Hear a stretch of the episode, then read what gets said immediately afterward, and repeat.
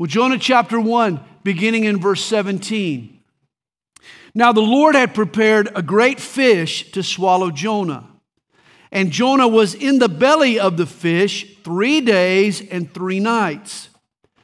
Then Jonah prayed to the Lord his God from the fish's belly. And he said, I cried out to the Lord because of my affliction. And he answered me. Out of the belly of Sheol I cried, and you heard my voice. For you cast me into the deep, into the heart of the seas, and the floods surrounded me. All your billows and your waves passed over me. Then I said, I have been cast out of your sight, yet I will look again toward your holy temple. The waters surrounded me, even to my soul. The deep closed around me. Weeds were wrapped around my head. I went down to the moorings of the mountains. The earth with its bars closed behind me forever. Yet you have brought up my life from the pit, O Lord my God.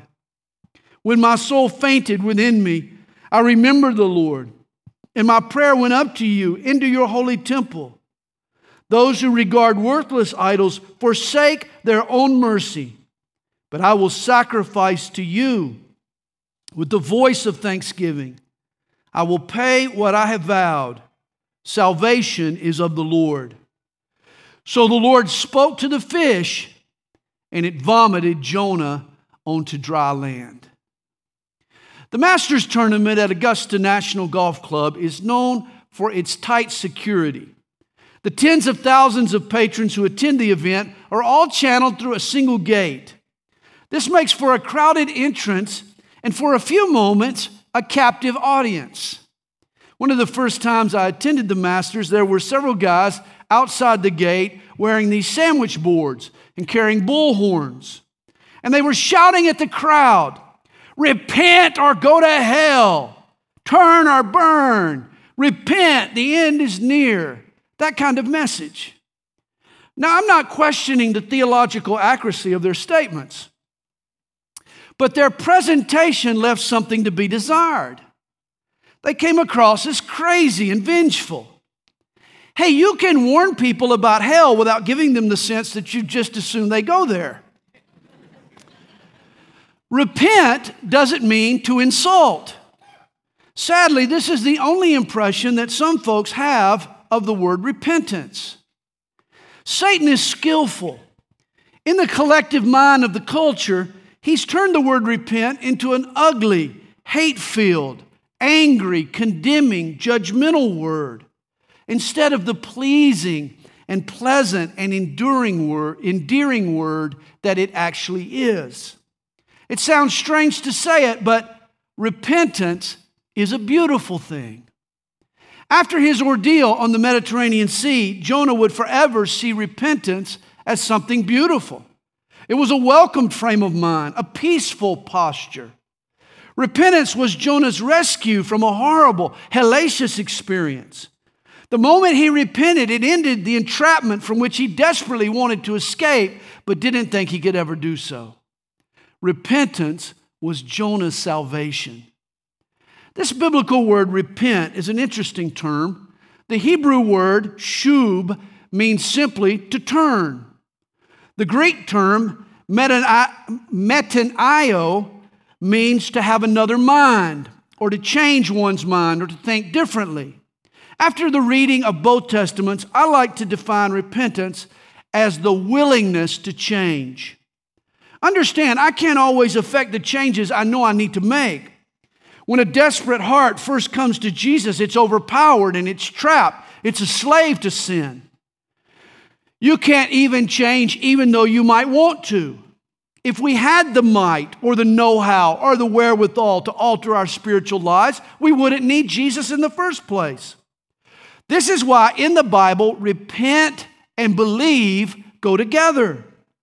Only Jesus can change me in the way that I need to be changed. This is why my conversion from darkness to light, a new life in Christ, is the result of faith. But faith's prerequisite is repentance. The willingness to change. So what if I believe that Jesus can revolutionize my life if I'm not willing to undergo the changes that involves? You see, the opposite of repentance is stuck. Are you stuck this morning? The unrepentant person is still enjoying what he knows to be bad for him. She's unwilling to let it go and give it up. It reminds me of the guy who read for weeks that cigarette smoking was bad for his health. It causes a host of problems, not the least of which is lung cancer. Well, after weeks of reading the literature, this fellow decided he had to do something. He needed to take some action. So he stopped reading the literature. Rather than stop smoking, the man stopped reading the warnings. He preferred ignorance to deliverance. It wasn't that the man couldn't change. He just never even tried. He never gave it a chance. He never got that far. He was simply unwilling to change. In other words, he was unrepentant. This was Jonah aboard the boat that was headed to Tarshish. Jonah, too, was unrepentant. God had required of Jonah some changes in his thinking that he was unwilling to make. Jonah had been called by God to go to Nineveh and preach to Assyrians, but Jonah hated these Ninevites. He refused to obey. He went his own way. Jonah packed up his duffel bag, hoofed it down to the port of Joppa, and boarded a slow boat to China, or in Jonah's case, to Tarshish. Jonah's plan was to put 2,500 miles between his own will and the will of God. But God said, not so fast. No one outruns God. You see, at times, the will of God can seem very, very difficult.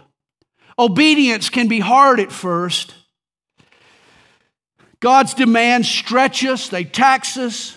Following God can require some endurance and some resistance and even some suffering. But never forget, there is only one undertaking more difficult than following God. And that's turning from his will and disobeying. For God sees to it that no child of his succeeds in their sin. He makes sure that we're miserable without him. When the sudden storm shook their boat, the sailors sensed that God wanted what was on board. At first, they tossed over the cargo, but the storm continued to rage. It had to be a sailor or a passenger that God was after. But when the lot fell on Jonah, and the fugitive was found, when Jonah was exposed, the sailors decided not to throw him off. They wanted him to survive. And so they continued to oar. They continued to struggle. But this was a life-threatening storm. It wasn't letting up until it had what it was after. Verse 15 ends this dilemma for the sailors. It says, so they picked up Jonah and threw him into the sea, and the sea ceased from its raging. But as Jonah sunk under the murky ocean, the struggle was just beginning for the unrepentant prophet. For chapter 1 ends, now the Lord had prepared a great fish to swallow Jonah. Now let me help you with the flow of this morning's text by giving you 7 words. Now this might sound a little corny, which is something very unusual for me. I mean, I'm like never corny. But all 7 words in my list begin with the letter M. This is where I'm going. Think of the old Campbell soup jingle. You remember that? Mm-mm good. Mm-mm good. That's what Campbell soups are. Mm-mm good. When the hungry fish swallowed Jonah in the soupy water, he sung, mm-mm good. In fact, God, even Jonah afterwards, hummed, mm-mm good. For rather than negative, repentance is good and pleasing and even beautiful. So here's our 7 M words: mammal, model, maybe, misery, memory, mercy, movement. All these M's combined to teach us that repentance is good. Notice first the mammal. I say a mammal, a whale, but that's just an assumption, for the Bible doesn't actually say whale. Verse 17 calls it a great fish. Now the Lord had prepared a great fish to swallow Jonah. And of course, this is where the skeptics have a field day, scoffing at the Bible. How could anyone believe that a man could be swallowed by a whale, survive in his belly for 3 days, get spit up on dry land, and then live to tell about it? This whale of a tale is fine to entertain kids in Sunday school, but adults should know better. This is what they say. It reminds me of the cartoon. Jonah is standing there on the doorstep of his house. His angry wife opens the front door and shouts, "For crying out loud, Jonah, 3 days late, covered with slime and smelling like fish, and what story have I got to swallow this time?" This is where the story gets a little fishy and becomes hard to swallow. Did you hear about the atheist who asked his Christian friend, he said, "Come on now, how could Jonah really survive for 72 hours in the belly of a whale?" The Christian answered, he said, "Well, I don't really know, but when I get to heaven, I'll be sure to ask him." The atheist shot back, "But what if Jonah isn't in heaven?" The Christian replied, "Well, then you ask him."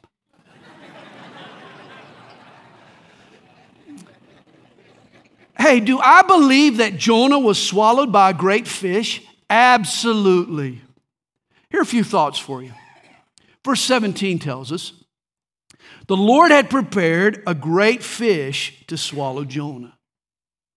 The Hebrew word translated prepared implies a special, unique preparation. God didn't just pick the biggest of the school of fish and say, "You're it."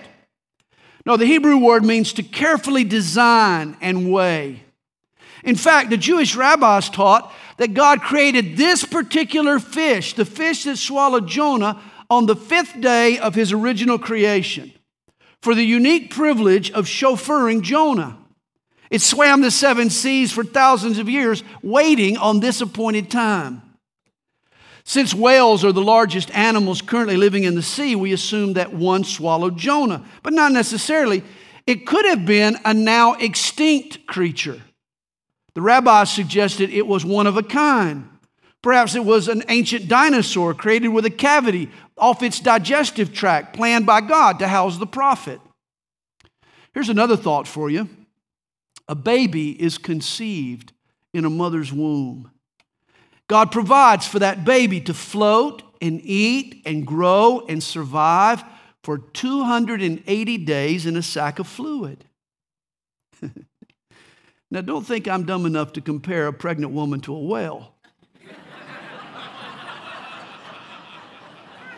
I'm stupid, friend, but not that stupid. And I value my life, okay? But I'm just saying, if God can keep a baby alive in a woman's belly for 40 weeks, why can't he engineer a way to sustain Jonah in a whale's belly for just 3 days? Modern navies have nuclear subs that generate their own air and water and stay submerged indefinitely. An Astute class submarine can sail around the globe 40 times, stay underwater for 25 years and never surface.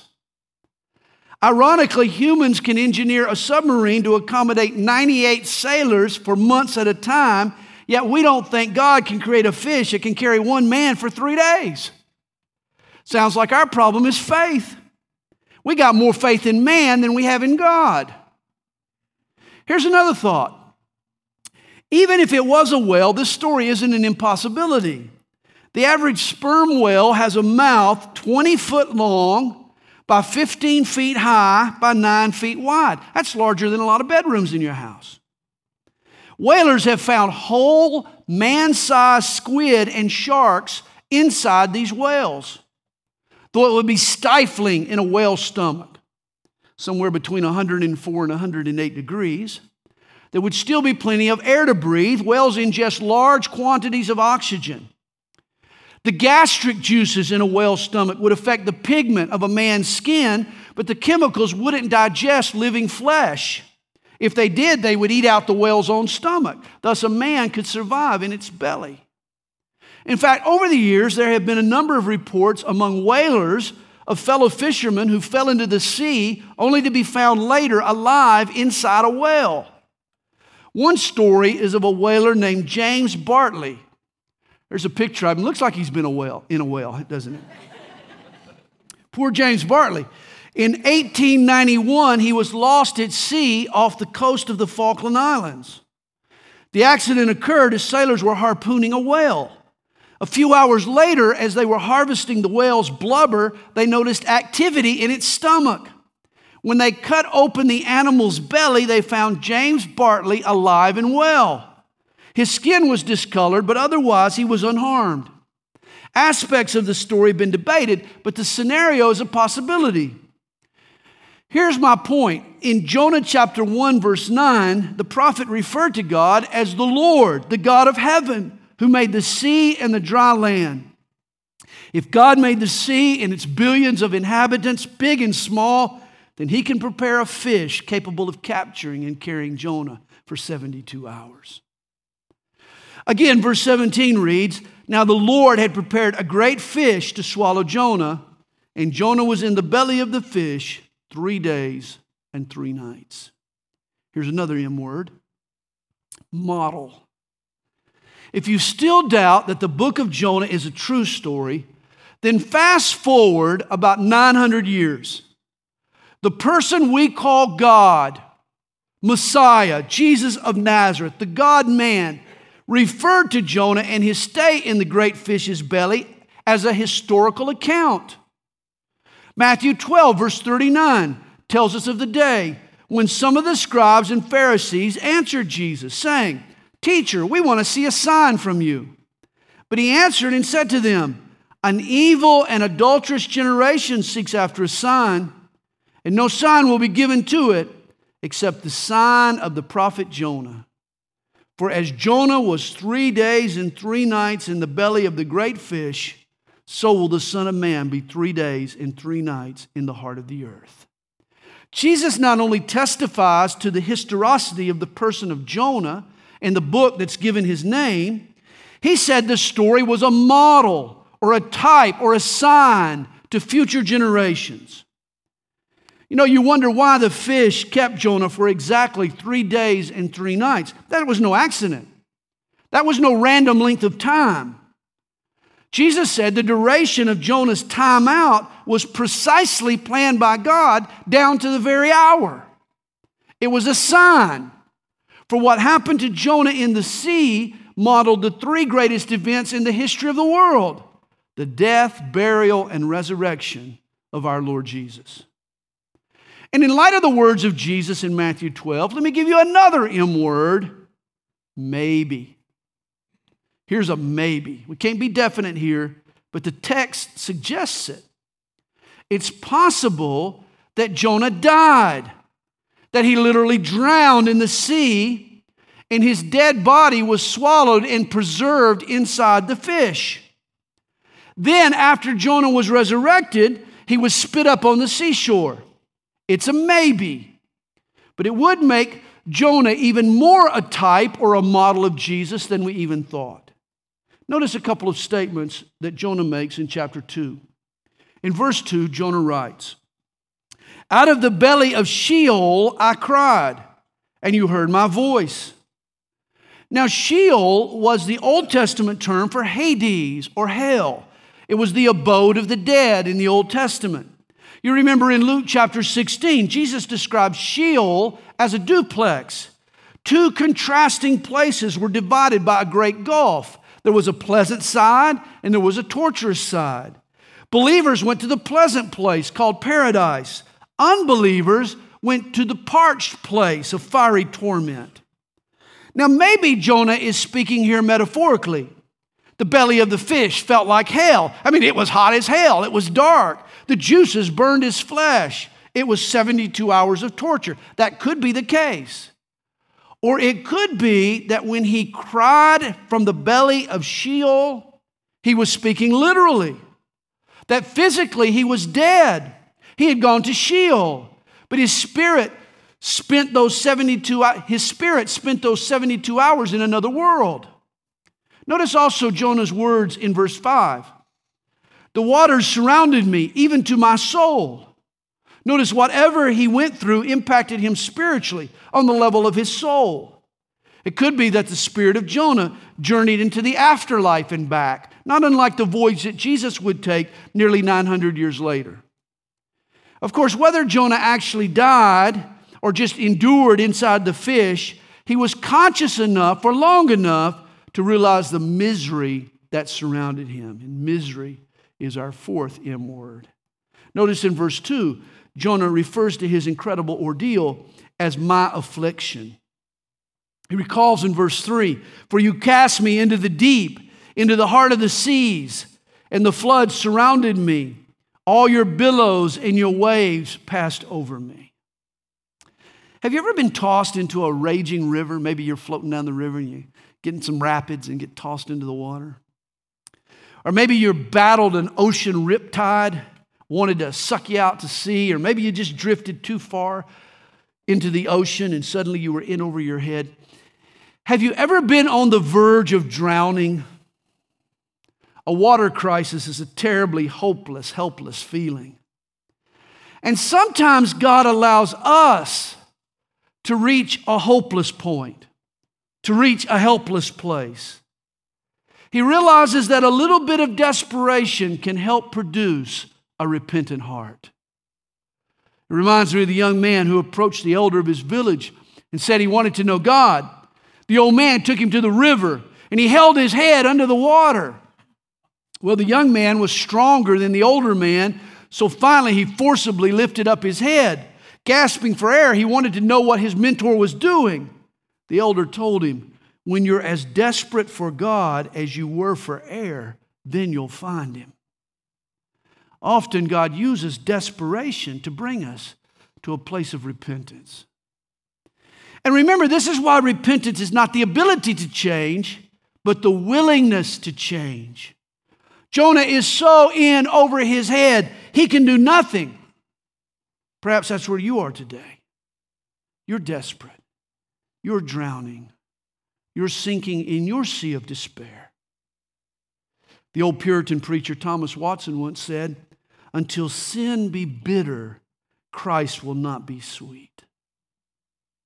In addition, he wrote, never do the flowers of grace grow more than after a shower of repentant tears.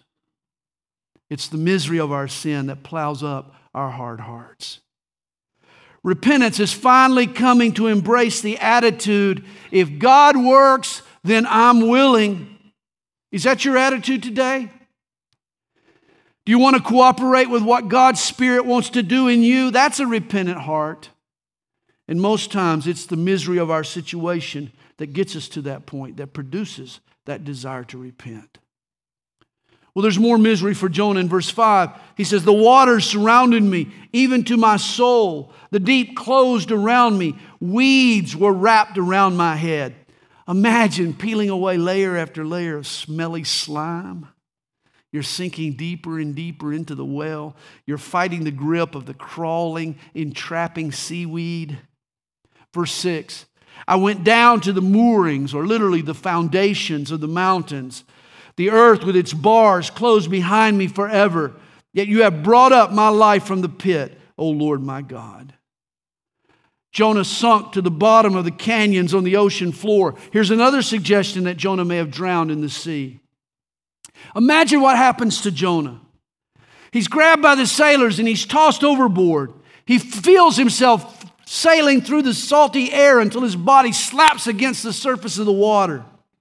He tries to gulp some air just before he starts sinking like a rock. It's cold, it's dark. He begins to submerge under the murky sea. Meanwhile, a great fish has been swimming for hours on a trajectory that's going to intersect with Jonah's free fall. It's the providence of God. A hunger pain hits this massive animal just a few feet from Jonah's suspended body. The whale opens its mouth, and he swallows up some fish bait named Jonah. Jonah floats down his throat. He floats down past the animal's teeth, thankfully, without getting chewed. He hits the back of its gullet. He slides down the digestive tract into its stomach. What a wild ride. The whale thinks, good. Jonah thinks, bad. He is the miserable prophet. And imagine this trip from pickup point to 3 days later and his ultimate destination. I mean, this had to have been the worst roller coaster, imagine a 3-day roller coaster ride. This had to have been terrible. This is like getting on board with a full stomach and losing your lunch along the way. Imagine being in the belly of this fish as it twists and turns, then rolls and dives through the ocean at high speeds. I can get motion sickness in my own car on the way to the grocery store. I can't imagine Jonah's misery. And this is the point. God is not afraid to make us miserable when need be. When our obedience and His will are at stake, our comfort becomes God's last concern. Remember, God loves us too much to allow us to succeed in our sin. I'll never forget the night I just put my kids to bed. I'd just gotten comfortable in the old lazy boy when my 3-year-old son Nick comes waltzing through the room. I said, "Son, what in the world are you doing out of bed?" He turned to me with a defiant look on his face and he said, "Dad, mind your own business." Ooh. I proceeded to show that boy exactly what my business is. I'm sure he's been doing the same with his boys now. In fact, it's every father's business to discipline their kids. And God is a good, good father. When He sees one of His kids straying outside the boundaries of His will, He isn't afraid to take care of business. Trust me, the same Lord Jesus who picked up a wooden cross to save us will also take up a wooden spoon to spank us. Just ask the prophet Jonah. Which brings us to the next M word, memory. Read with me 2 verses, verse 4. "Then I said, I have been cast out of your sight, yet I will look again toward your holy temple." Then verse 7, "When my soul fainted within me, I remembered the Lord, and my prayer went up to Him into your holy temple." In the belly of a fish, Jonah recalls the courts of the Lord. See, Jonah remembered the sheer joy and tranquility, the unexplainable peace, the warmth of just being in the center of God's will. Isn't that a wonderful place to be? It was the same feeling he had experienced whenever he had worshiped God in the temple. Now he remembers it again. It's been said, you don't truly love something until you realize it can be lost. See, Jonah had lost God's peace. He had forgotten how much he missed God's blessing, God's bliss. And it took the stark contrast between the joys of God's temple and the miseries of a fish's belly to jar the prophet's memory. Perhaps you've forgotten what it's like to love God and to be loved by God. Your pride, your rebellion, your stubbornness, your disobedience has driven a wedge between you and what was once your greatest joy. Don't forget, God misses you even more than you miss Him. And that's why God loved Jonah so much. That's why He chased him halfway around the world, hurled a storm at him, had him thrown overboard, prepares a great fish, ensures his misery, and then stirs up a memory just to get this man to repent. Jonah didn't, but he could have written Psalm 139. Listen to its Jonah-like lyrics. "Where can I go from your spirit? Or where can I flee from your presence? If I ascend into heaven, you are there. If I make my bed in hell," the Hebrew word is literally Sheol, "behold, you are there. If I take the wings of the morning and dwell in the uttermost parts of the sea, even there your hand will lead me, and your right hand shall hold me." The story of Jonah proves that nothing can separate us from God's love. Not even our own stubbornness. He tirelessly pursues us and desires that we repent, for God knows that repentance is a beautiful thing. And here's the 6th word in this story. It's a truly wonderful word, mercy. Here it gets good. As Ephesians tells us, God is rich in mercy. In verse 8, Jonah recalls the goodness of God. He says, those who regard worthless idols forsake their own mercy. Only the God of Israel was a God of mercy. The ancients invented gods to keep people in line. Their gods were fickle and angry and vindictive. They had to be appeased or they would rain down judgment. That's why Jonah says to worship idols is to forsake mercy. Jonah now realizes that all his troubles were of his own making. While the prophet walked in the will of God, he was never thrown over the side of a ship or wrapped in seaweed or sunk to the bottom of the deep. Following God's will had proven far safer and more advantageous than walking in the will of Jonah. It was when he forsook God that he forsook mercy.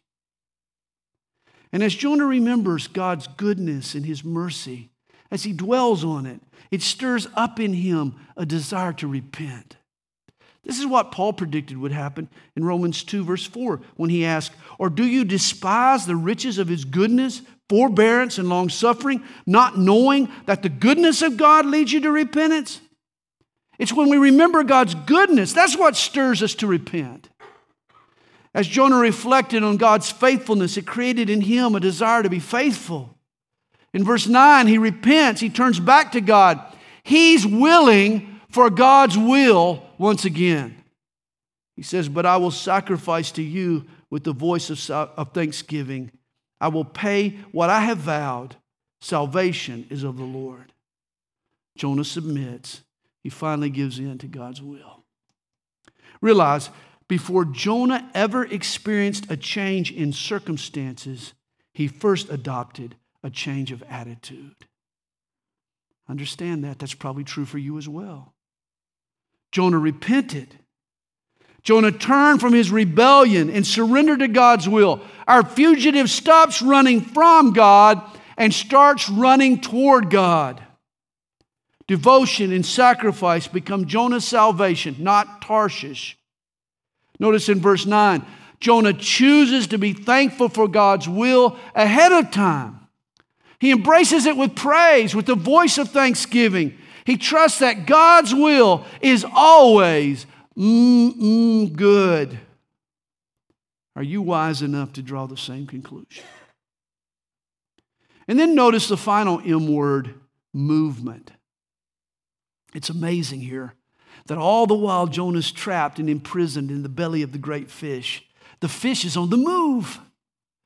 After the fish gulped down Jonah, he started swimming toward Nineveh. Even at Jonah's lowest point, God was at work, positioning him for revival. God was placing Jonah back into the center of his will, even though he didn't know it. See, here's the point. If you're a child of God, even when you think you're going nowhere, God is still at work. God is on the move. Today's sorrows are just the seeds for tomorrow's blessing. Well, finally, we're told in verse 10, "So the Lord spoke to the fish, and it vomited Jonah onto dry land." Notice the whale was far more obedient to God than the prophet. The moment God speaks to the fish, it obeys. Marine biologists have long observed that whales are sophisticated communicators. They give off sounds that are recognized by other whales in their pod. A lot of research has gone into the pattern, understanding the patterns of these sounds. Well, it shouldn't be surprising that God, the Creator, is fluent in whale talk. For as soon as God gave the order, the fish obeyed and vomited Jonah onto the shore. Imagine you being a Mediterranean fisherman. You're on the shore, you're cleaning up your nets, maybe you're repairing your boat, when all of a sudden a whale swims up into the shallow water, rises up from the surf, and upchucks a man onto the beach. The guy's skin is bleached white. His clothes have dissolved into threads. His hair is wild and brittle. He's rubbing his eyes, getting used to the daylight, and the first words out of his mouth, "Nineveh or bust." You'd look at that wild man and you'd think, what an ugly sight. You would see nothing pretty about Jonah, his appearance or his situation. But you wouldn't be looking through God's eyes, or from Jonah's perspective. For repentance is a beautiful thing. The mammal, the model, the maybe, the misery, the memory, the mercy, the movement, all combined to bring Jonah to repentance. What will it take for you